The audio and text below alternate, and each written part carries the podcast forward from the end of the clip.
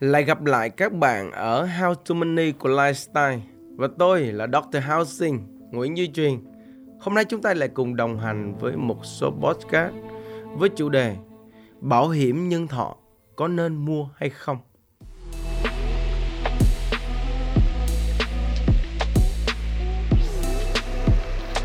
Đầu tiên chúng ta cùng phân tích bảo hiểm nhân thọ tốt hay xấu. Về cơ bản, bảo hiểm nhân thọ là tốt nha các bạn. Bảo hiểm nhân thọ sẽ giúp cho chúng ta tránh được những rủi ro trong tương lai. Chúng ta mua khi chúng ta còn khỏe và nó bảo vệ chúng ta lúc ốm đau. Và có những trường hợp thiên tai, lũ lụt, chiến tranh, động đất xảy ra thì bảo hiểm là người sẽ bù đắp những cái khoản thiệt hại đó cho chúng ta những nước phát triển như Nhật Bản những trận động đất như vậy các công ty bảo hiểm đền hàng tỷ đô nha các bạn thì rất là nhiều gia đình sẽ được cứu à, vớt tài chính cứu vớt rất nhiều thứ dựa vào những cái cái công ty bảo hiểm. Về cơ bản bảo hiểm nhân thọ là tốt. Chúng ta mua phòng ngừa rủi ro cho tương lai. Và hiện nay bảo hiểm có rất là nhiều chương trình. Ngoài phòng ngừa bảo vệ sức khỏe chúng ta có có một cái kênh gọi là giống như là đầu tư tài chính. Có nghĩa là chúng ta mua bảo hiểm vừa được bảo vệ sức khỏe mà chúng ta lại còn có lãi suất trong cái số tiền chúng ta đóng nữa. Vừa bảo vệ sức khỏe vừa đầu tư tài chính. Ở các nước phát triển thì các kênh bảo hiểm à, đầu tư tài chính phát triển rất là nhiều. Lãi suất có thể là có năm lên 8 đến 10 phần trăm các bạn. Thì các công ty bảo hiểm này người ta sẽ dùng những cái số tiền này và người ta đi đầu tư tài chính. Nếu mà lời người ta sẽ chia lại cái lãi suất cao cho các bạn và nếu lỗ thì thì lãi suất nó giảm giảm đi. Nhưng về cơ bản, bảo hiểm nhân thọ là tốt. Nhưng tại sao ở Việt Nam bảo hiểm nhân thọ, người ta có một con mắt nhìn rất ác cảm về nó. Bởi vì một lý do đó là bảo hiểm thì tốt nhưng con người đang làm xấu nó đi các bạn ạ. Chính con người đang làm xấu cái hình hình ảnh bảo hiểm đi. Lý do vì áp lực doanh số của các nhân viên bán bảo hiểm. Cho nên người ta bán bảo hiểm bằng mọi cách. Ở những nước phát triển á, thì bảo hiểm nó phát triển nhưng mà bên đó rất là minh bạch có nghĩa là người ta phân tích cho cho chúng ta nghe một cái bảo hiểm có những cái ưu điểm như thế nào, khuyết điểm như thế nào, rõ ràng mạch lạc và khả năng rủi ro trong tương lai như thế nào để cho một con người, một gia đình có thể là quyết định ngay thời thời điểm này và có khả năng đáp ứng được tài chính trong tương lai. Còn ở Việt Nam là nó bán bán vô tội vạ, bán bất chấp luôn. Bán theo thỏa thuận, bán theo ép buộc luôn. Hiện tại ngoài người ta không có muốn mua nhưng mà người ta vẫn bắt buộc phải mua khi vay lãi suất ngân hàng vậy đó là chính là lý do vì sao con người của chúng ta làm xấu cái hình ảnh bảo hiểm đi. Các nhân viên bán bảo hiểm á, đa số là nêu ra những ưu điểm của một cái hợp đồng bảo hiểm không? Ít ai phân tích ra những cái khuyết điểm, những cái bất lợi của một cái bảo hiểm trong tương lai. Và khi người ta gặp đến những cái trường hợp bất lợi, người ta người ta ập đến thì cuối cùng á, bảo hiểm này không có đáp ứng được nhu cầu của người ta gia đình người ta nhiều khi lại lại vì cái chính cái bảo hiểm đó mà là ảnh hưởng đến cái đời sống kinh tế gia đình của họ. Tôi có tham gia một cái bảo hiểm nhân thọ. Đến gần lúc đáo hạn rồi, nhân viên bảo hiểm lại lại khuyên tôi chuyển qua một cái dạng hợp đồng mới với rất là nhiều cái chương trình khuyến mãi, vân vân vân vân. Và sau đó tôi phải nhờ một cái chuyên gia về bảo hiểm phân tích dùm tôi cái là khi tôi chuyển cái hợp đồng này qua hợp đồng mới thì như thế nào? Cuối cùng các bạn biết không? Khi nếu mà tôi đồng ý chuyển cái hợp đồng một cũ qua hợp đồng mới khi mà cái hợp đồng cũ còn 3 năm nữa đáo hạn thì toàn bộ quyền lợi hợp đồng cũ của tôi bị, bị mất đi. Bao nhiêu cái quyền lợi hợp đồng cũ mất đi? Thì cái nhân viên mà nó làm cái việc này á rất là tệ nha các bạn rất là tệ luôn. Người ta đầu tư gần 5 7 năm trời rồi sắp nhận cái lượt đáo hạn rồi lại đi khuyên người ta đi đầu tư một cái bảo hiểm mới ở một cái hợp đồng mới mà quyền lợi người ta mất đi và đây chính tôi là người người gặp phải như vậy luôn. Người ta không có bảo vệ quyền lợi cho chính người mua, mà người ta chỉ bảo vệ quyền lợi của các công ty bảo hiểm thôi. Vì doanh số, vì lợi nhuận ờ, vì KPI à hay vì sao? Hãy bảo vệ cho người mua.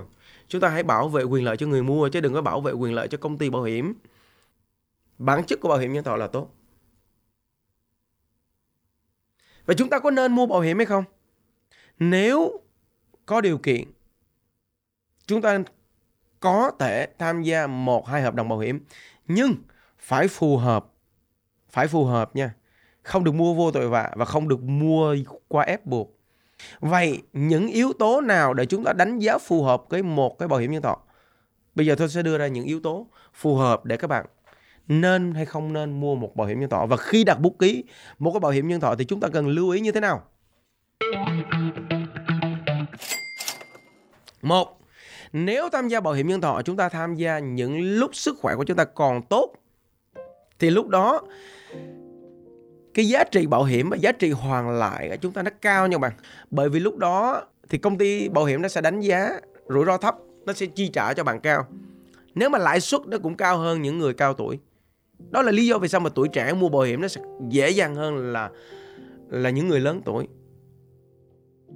hãy mua bảo hiểm, nếu có thể thì mua lúc sức khỏe còn tốt. Cái thứ hai, bạn hãy tìm kiếm và đánh giá một công ty bảo hiểm tốt. Ở trên thị trường có rất nhiều công ty nhé các bạn. Có rất nhiều công ty. Có những công ty tốt nhưng cũng có những công ty rất là tai tiếng nha các bạn. Để họ chi trả được một đồng bảo hiểm thì cực kỳ khó khăn luôn. Bây giờ rất là dễ dàng tìm hiểu một công ty tốt hay xấu rất là dễ dàng. Chúng ta tự đánh giá chúng ta thể nhờ người thân đánh giá. Chúng ta nhờ những người từng tham gia bảo hiểm đánh giá và những người bán bảo hiểm. Và bây giờ người ta, công tác công việc khác, người ta đánh giá một cách rất là tổng quan. Những người đã từng được đền bù bảo hiểm đánh giá, xem cái quy trình đền bù của công ty đó tốt hay không? Điều quan trọng nhất luôn, để có thể duy trì được cái hợp đồng bảo hiểm này lâu hay hay lâu dài hay không á, đó là chúng ta cùng phân tích tài chính phù hợp mua hợp đồng bảo hiểm nhưng mà phù hợp với tài chính của bản thân và gia đình cái này cực kỳ quan trọng nha các bạn không có con số thống kê chính xác nha các bạn nhưng tôi đoán á phải 50% á là những người mua bảo hiểm nhân thọ đóng được 2 3 năm và bỏ nha các bạn. Tỷ lệ bỏ mua bảo hiểm nhân thọ rất là nhiều. Lý do vì sao?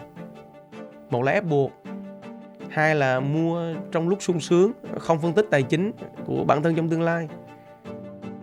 Cái thứ ba là bị dụ dỗ. Cái thứ tư là vì mối quan hệ. Cái thứ năm vì nể nang. Đó là những yếu tố mà chúng ta đặt bút ký bảo hiểm mà không phù hợp trong tương lai thì gần như tôi tôi theo dõi những người mà tôi quen biết thì đa số là bỏ đóng bảo hiểm trong vòng 2 đến 3 năm đầu khoảng 50%. Vậy tài chính bao nhiêu thì phù hợp cho một người mua bảo hiểm? Các bạn mua bảo hiểm không nên quá 5 nói chung nó nằm từ 5 đến 10% thu nhập thôi. Không được quá nha. Ví dụ như là thu nhập một tháng 20 triệu á, thì chi ra cho việc mua bảo hiểm là tối đa khoảng 2 triệu thôi nha. Tối đa 2 triệu thôi. Nhiều người người ta thấy bạn thu nhập 20 triệu mà nó khuyên bạn mua một cái bảo hiểm 10 triệu một tháng là chết chết dở luôn. Cái này là khả năng bỏ của chạy lên người trong tương lai cao lắm. Còn khi mà bị ép buộc mua bảo hiểm bởi một cái lý do nào đó nha thì chúng ta phải thỏa thuận một cái giá trị bảo hiểm tối thiểu Tại vì khi mà ép buộc á, là khả năng các bạn bỏ trong tương lai cao lắm, phải 99%. Thì chúng ta phải thỏa thuận một cái giá trị bảo hiểm nhỏ nhất có thể. 5 triệu, 10 triệu, 15, 20 triệu. Tại vì ở nhà chúng ta đang có hai bác hợp đồng rồi, chúng ta bắt buộc phải mua cái hợp đồng thứ ba. Cái hợp đồng thứ ba này là không phù hợp với tài chính gia đình nữa nè, không phù hợp với bản thân nữa nè.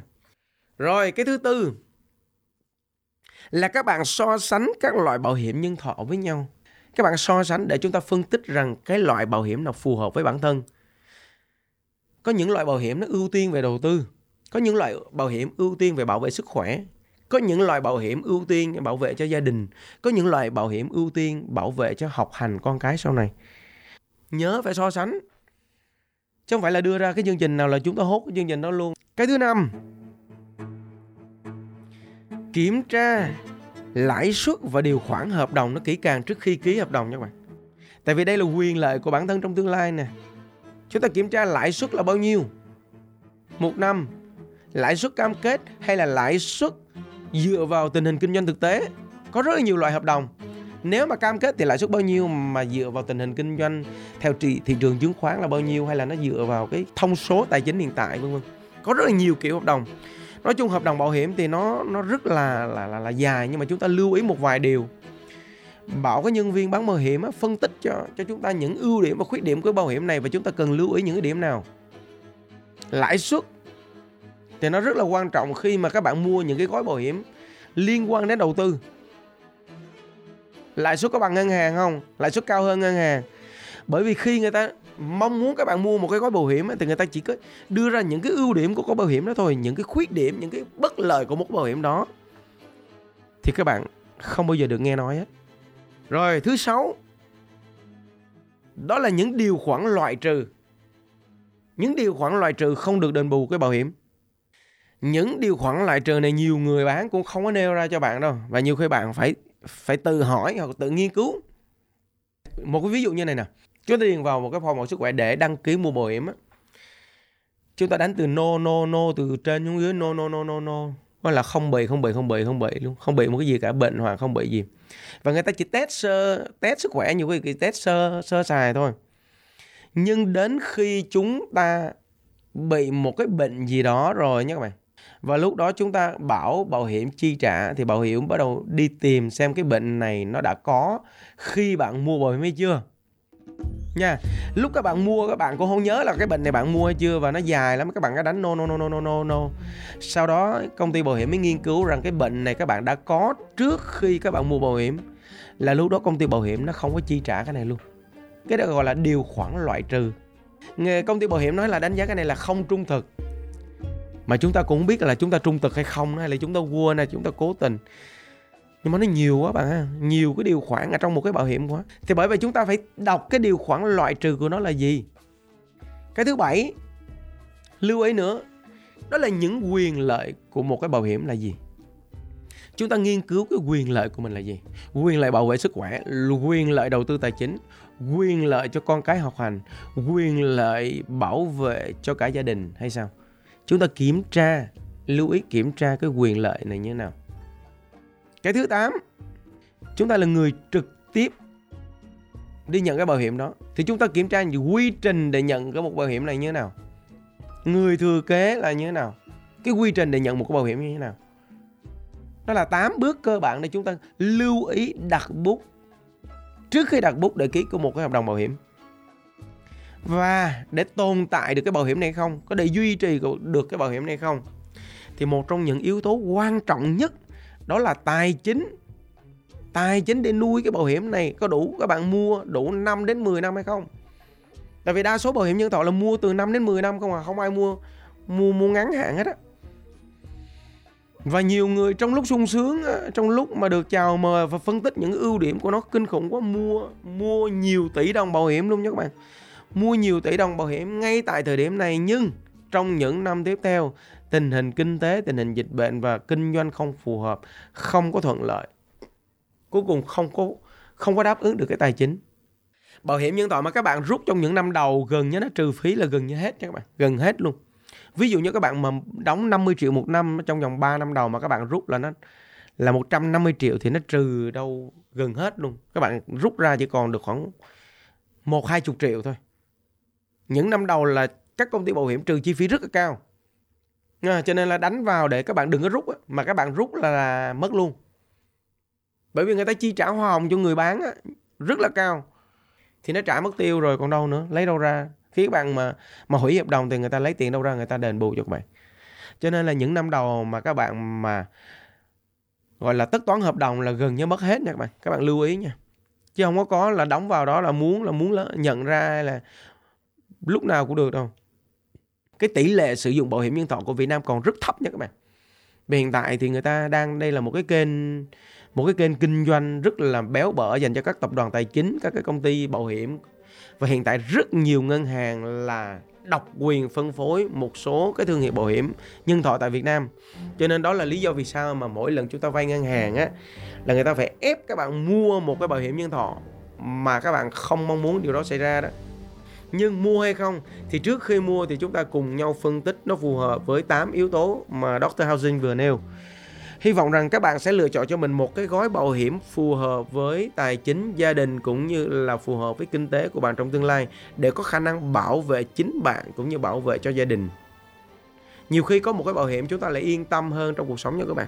Nhưng mà quan trọng nhất nó giúp cho cái gia đình của chúng ta hạnh phúc hơn, happy hơn là chúng ta hãy mua còn nếu mà nó gây bất ổn cho gia đình thì chúng ta hãy nên xem xét và suy nghĩ lại Một lần nữa, cảm ơn các bạn đã đồng hành cùng How to Money của Lifestyle và hy vọng rằng các bạn sẽ cùng đồng hành với Dr. Housing trong những số tiếp theo.